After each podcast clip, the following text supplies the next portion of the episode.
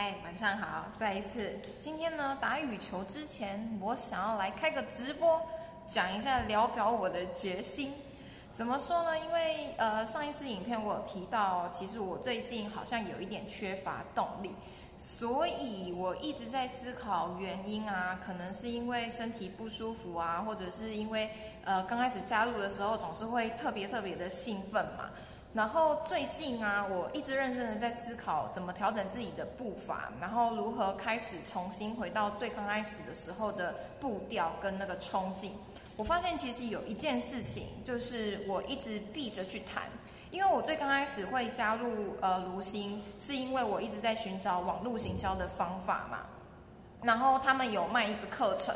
然后我主要是对那个课程感到吸引。可是呢，我也从来没有想过我要经营直销，所以我那时候给自己的想法，我就是想说，好，反正我就是来学网络行销，那直销这件事情呢，反正就是且且走且看。然后，可是这样子的心态呢，导致一件导导致一件事情，就是虽然我开始行动了，可是我的心态还是一直觉得说，那我不是在做直销，可是我背后的商业模式其实就是直销啊。所以这件事情呢，带给我一个想法。我突然在想一件事情，就是是不是因为我不够敢去面对自己内心的恐惧？就是因为我知道大家对直销都有很多很多的负面的想法嘛，以及很多可能误解。好了，因为其实很少人真的来接触直销，或者是来参与直销之后，都有一些不好的经验。可是我觉得这件事情很有趣哦，有没有一个可能是你的期望越大，你的失望越大？因为当初我在做保险的时候，其实我加入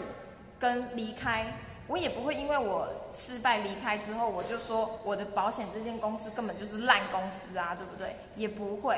所以我觉得直销其实很容易让人家有一种误解。包括我自己在做一些直销的事情，我觉得我自己没有做的非常非常的到位，就是因为我给自己有了一个错误的定位，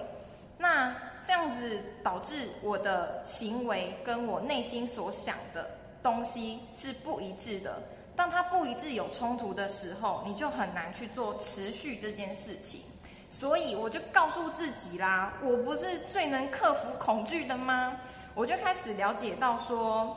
如果我真的想要继续前进，而且我也经营了大概四个月，我其实看到了一些不一样的东西。那如果我能够透过我自己看到的事情，去把它单纯的说出来的话，我是不是就有机会可以克服自己内心的心魔跟恐惧，然后可以帮助自己往前，同时呢，也帮助大家更加的了解，就是你可能对直销有兴趣，然后在。旁边就是骑走呃观望好了，或者是你没有想要加入，你只是想要真正的了解直销到底在干嘛，那我其实就可以成为那样子的一个